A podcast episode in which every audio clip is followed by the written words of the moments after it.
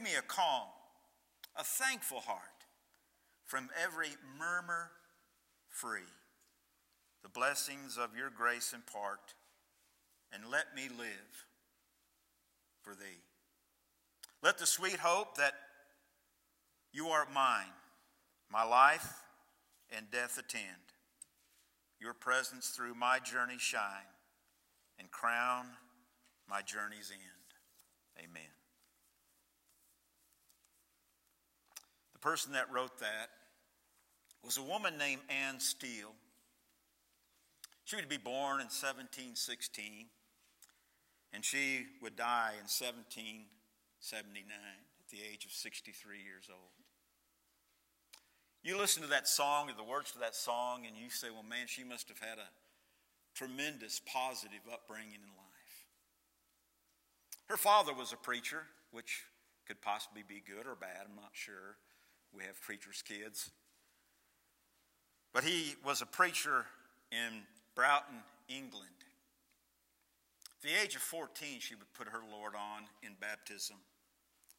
And she would begin to demonstrate very soon a gift that she had for writing.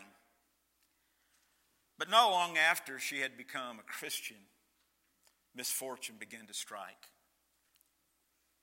Her mother would die in her teen years. And as a teenager, after her mother had passed away, she would fall from a horse, which would render her permanently invalid. Just hours before her wedding ceremony, her fiance drowned in the river while he was bathing. And this painful incident probably gave rise to the song I just got through reading. A song that's very uplifting, a song that's filled with hope, a song that's positive. That song is entitled Whatever of Earthly Bliss. She would spend most of her days in quiet seclusion of her father's house. She was described as a cultured, pious, and beautiful woman. Her father posted a note in his diary dated November in 1757 when she was 41 years old. He said Nanny sent part of her composition to London to be printed. I entreat a gracious God who enabled and stirred her up to such a work to make it useful and keep her humble. And per- perhaps it was that emphasis that he put on to keep her humble that compelled her nickname, Nanny, to write under a pen name known as Theodosia. The proceeds of all her works were donated to charity.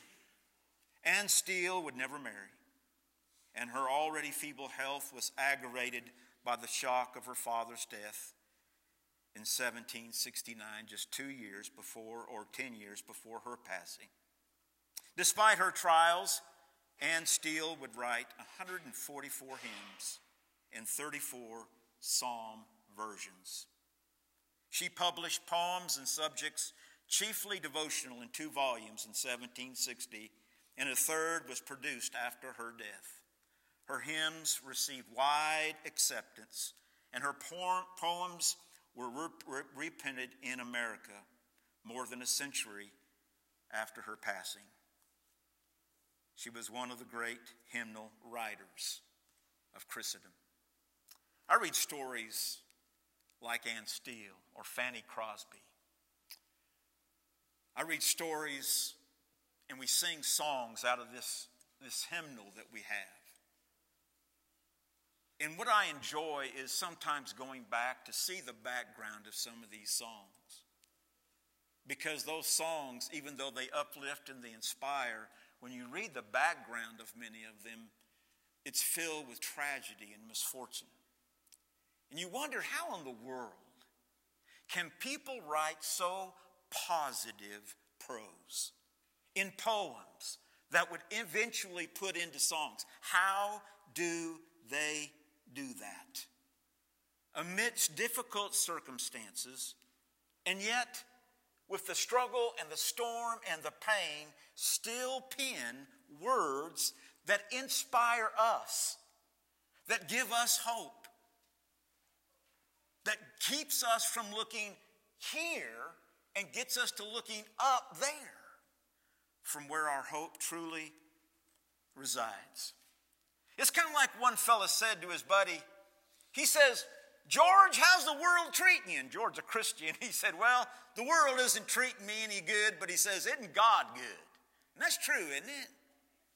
This life can throw you some curves. This life can cause your apple cart to be turned upside down. But let me tell you, folks, God is always good. And God works in two ways He either determines things to happen or He allows things to happen. Paul, writing from a jail cell about 61, 62 AD, would write one of the most positive letters that history has. It's called the book of Philippians. We started this study a couple of weeks ago, and today I want to finish up the introduction by taking a look at some things that Paul will say. You know, Paul didn't have it easy. All you got to do is just open up your Bible to the book of Second Corinthians, chapter 11, and you'll see Paul. He had it tough as a Christian. Things were not easy. Faced death on several occasions, stoning, being thrown out of cities, being put in jail, not knowing what his outcome was going to be. I mean, he just lived a tough life. It wasn't easy being a Christian. And you say, well, that's not the way it's supposed to be for Christians. It's supposed to be easy. We're children of God. God never promised our road in this life to be easy. As a matter of fact, Jesus warned his disciples in the world, you're going to have what? Trouble. But keep your faith and your trust in me. I can give you the peace that passes all understanding even in the midst of the storm. I can give it to you. Too many people look at happiness based upon their circumstances. And I will not deny when circumstances in my life are the way that I want them to be, you can't tell me I'm not happy. when my wife always treats me like I feel like I deserve, I'm a happy camper when I have the things that I want. Guess what I am? Happy. Go ahead and say it. That's right. And worry, I don't have any worries if I got no problems. Now, let me ask you if you base your happiness or quote unquote your joy on those four things, always lining up, are you going to be happy or unhappy? Because I'll guarantee you, there's very few times in my life where all four of those line up, especially when it comes to my wife. just kidding, sweetie, sorry. Just that was just a joke, kind of lighten things up a little bit. But that's what people do.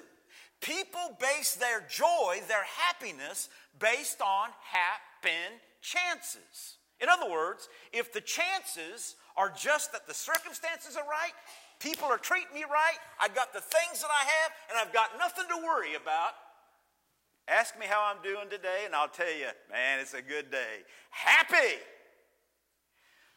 But very seldom do I have all four things going on at the same time. How about you? That makes my life, probably most of the time, what? Unhappy.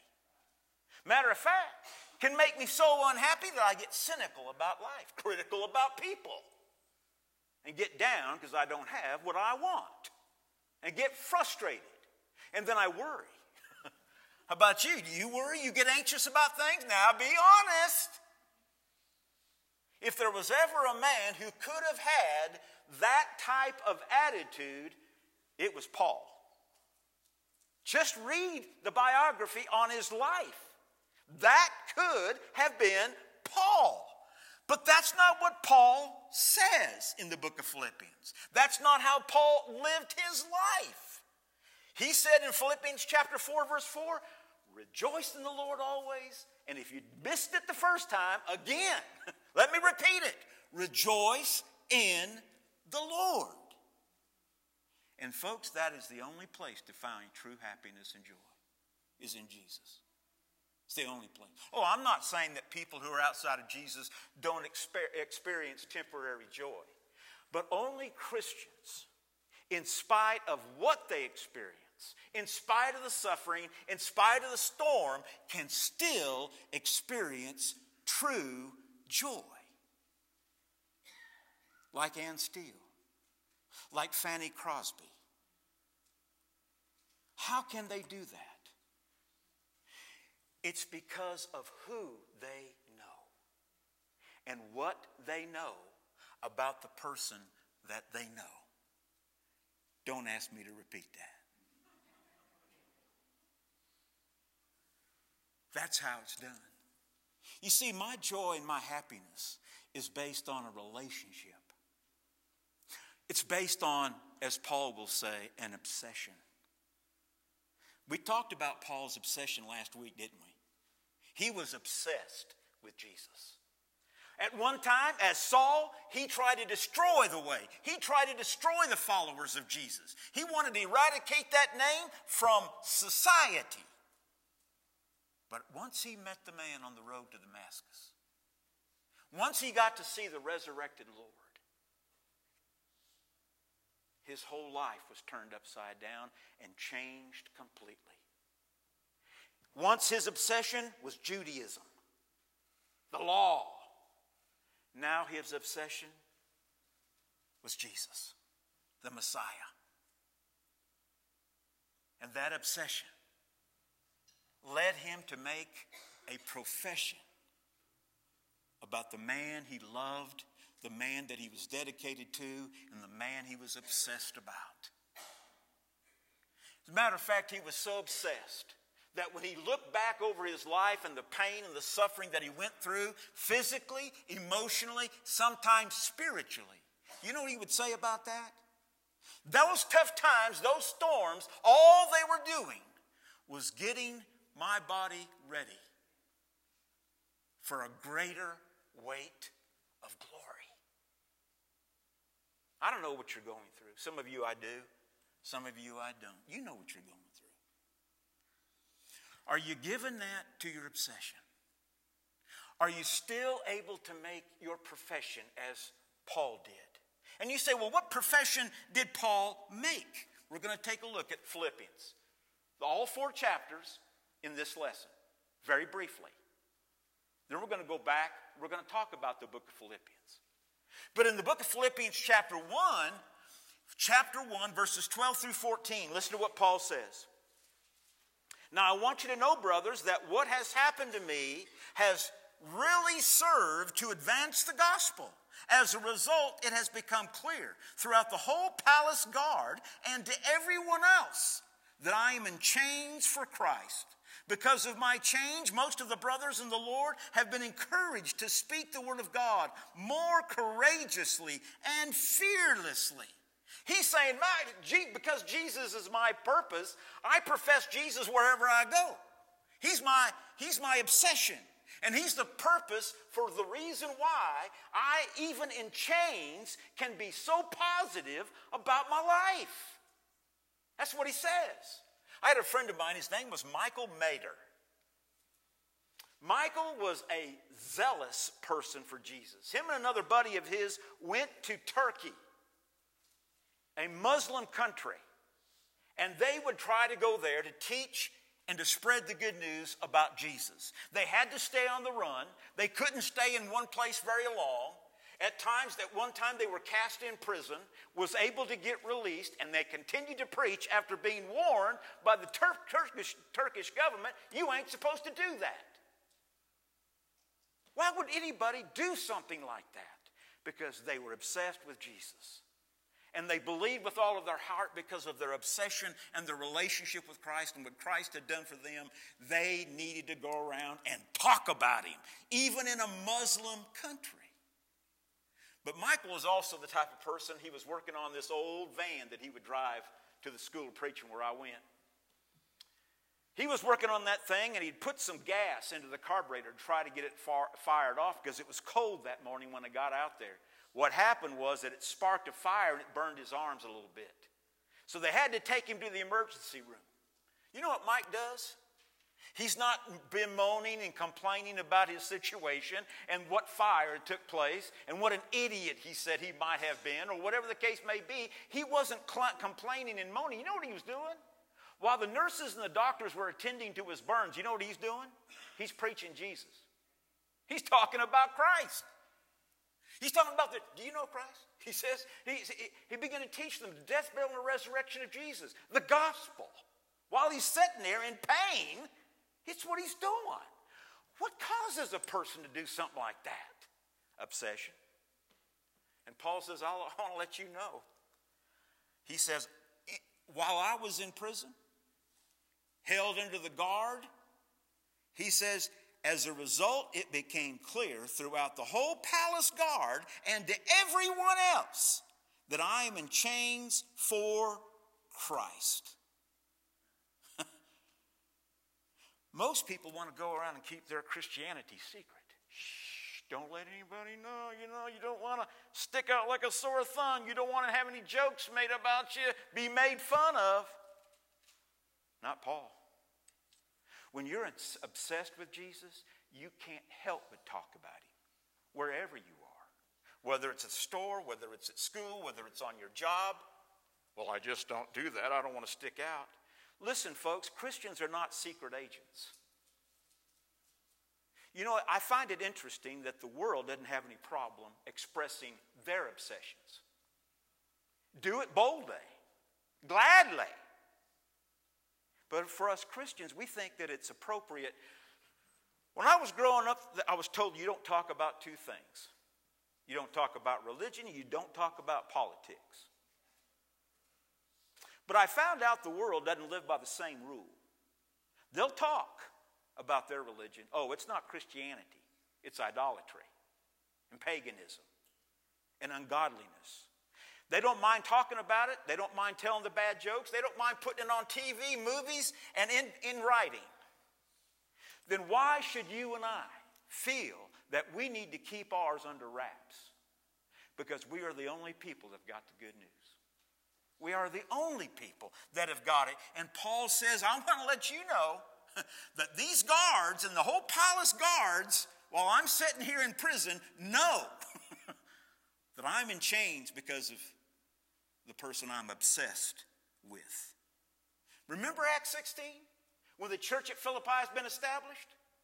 They converted that girl, had cast out that spirit that gave her the ability to foretell the future that these businessmen had, had taken in as a slave, was making money hand over fist off of. That's the reason why Paul and Silas get thrown in jail. And what do they begin to do? Sing. Do you think it's a sad song they're singing or a glad song they're singing? glad song because paul said what? Rejoice in the lord always. And again i say rejoice. And so they're singing 728b well it used to be 728b it's not 728b anymore. But our god he is alive. You didn't know that come from paul did you? No i'm just kidding. Him and paul him and silas are singing a song because they have got their obsession whether by life or by death, we're going to be fine. But there's a jailer in there, and he wants to do what? Because when the singing going on and praising God's going on, what happens? An earthquake. Jail cell doors open up, and that jailer, is he singing a sad song or a glad song? He's singing a sad song. What does he want to do? He wants to die. He's going to fall on his sword and kill himself. Here, you, here is the difference between Christianity and the world. Christianity says, You go ahead and take me. That's fine. I'm in jail. I'm suffering. No problem. My God is still alive. And the jailer stands for the world. One says, For me to live is Christ and to die is gain. The other one says, I just want to die. Which person do you want to be? So, listen, folks, you can have the, if you've got the obsession, that's the positive hope that you have in any and every circumstance. But you get into chapter 2, and Paul says not only was his obsession and his profession that Jesus was his purpose for life. It's what caused him to have a good day getting up and a good day coming home and putting his head on the pillow. You say, well, good day, he suffered, didn't he? Yeah. But who was he suffering for? Jesus. And man, that puts you in good company, Jesus said. Blessed are you when people say all manner of evil against you, mistreat you, because on account of me. That puts you in the same group as the prophets of God that went before. That's pretty good company. Many of those prophets end up in that hall of faith of Hebrews chapter 11. And so in the book of chapter 2 of the book of Philippians, Paul will say, Not only is Jesus my purpose for living, but he's my pattern for living as well. Let me ask you a question. Why do you think the way that you think? Why do you behave the way that you behave? Why do you do things a certain way? Is it possibly because you followed another person's pattern? Every one of us has been shaped by somebody or somebodies. The first people we come in contact with is our parents, and they begin to shape and to mold us. Not only do we have genetics that cause us to be short because of their genetics, Dad's five foot one, my mom's four foot ten. Didn't have a chance. But we also take on their mannerisms. I remember answering the phone when my dad was still alive. And they thought I was my dad because I had the same type of voice that my dad had. They couldn't make the distinction. When you take a look at things that we become, things that we like, a lot of that has to do with those that mentored us, that had an impact on our lives. It might have been not only our parents, it might have been a coach, it might have been a teacher, it might have been a friend, whatever the case may be. We are shaped by our environment a lot of times. We become who we are by our environment, by the people that we're around. You want to think good thoughts? Get around people who talk good thoughts who watch things that present good positive. You want to start stinking thinking? Get around people who've got that stinking thinking from the neck up, you know? Who talk dirty, who don't mind little foul words coming out of their mouths every, every fourth word, who don't mind telling the dirty jokes, who don't mind going to certain places that are not suitable for a child of God to walk into. You get around them long enough, and I'll guarantee you, they eventually rub off on you, whether positively or negatively. Our lives are shaped. My question for you is this Who is shaping your life? Who do you hold up as your hero, your mentor, your biggest influence in life? Because those are the people that shape and mold us. Those are the people that get us thinking a certain way. I'd like to suggest to you, Paul said, let me tell you, Jesus was my mentor. I am what I am by the grace of God. The problem in our culture today is that people tend to choose things that are not healthy models to follow. It might be a sports figures. And I'm not saying all sports figures are negative. Let me say that starting off. But there are some sports figures that our kids have got posters on their walls that they're just not good examples. They're just not. It could be people in the movies.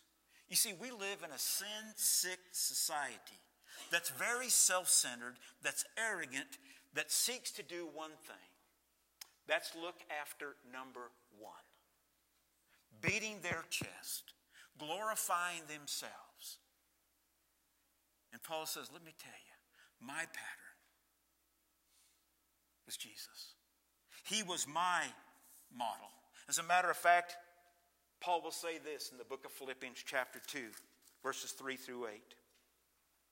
Have this, do nothing out of selfish ambition or vain conceit, but in humility consider others better than yourselves. Man, what if, what if we had a society, a culture, where people looked out for your good rather than their own?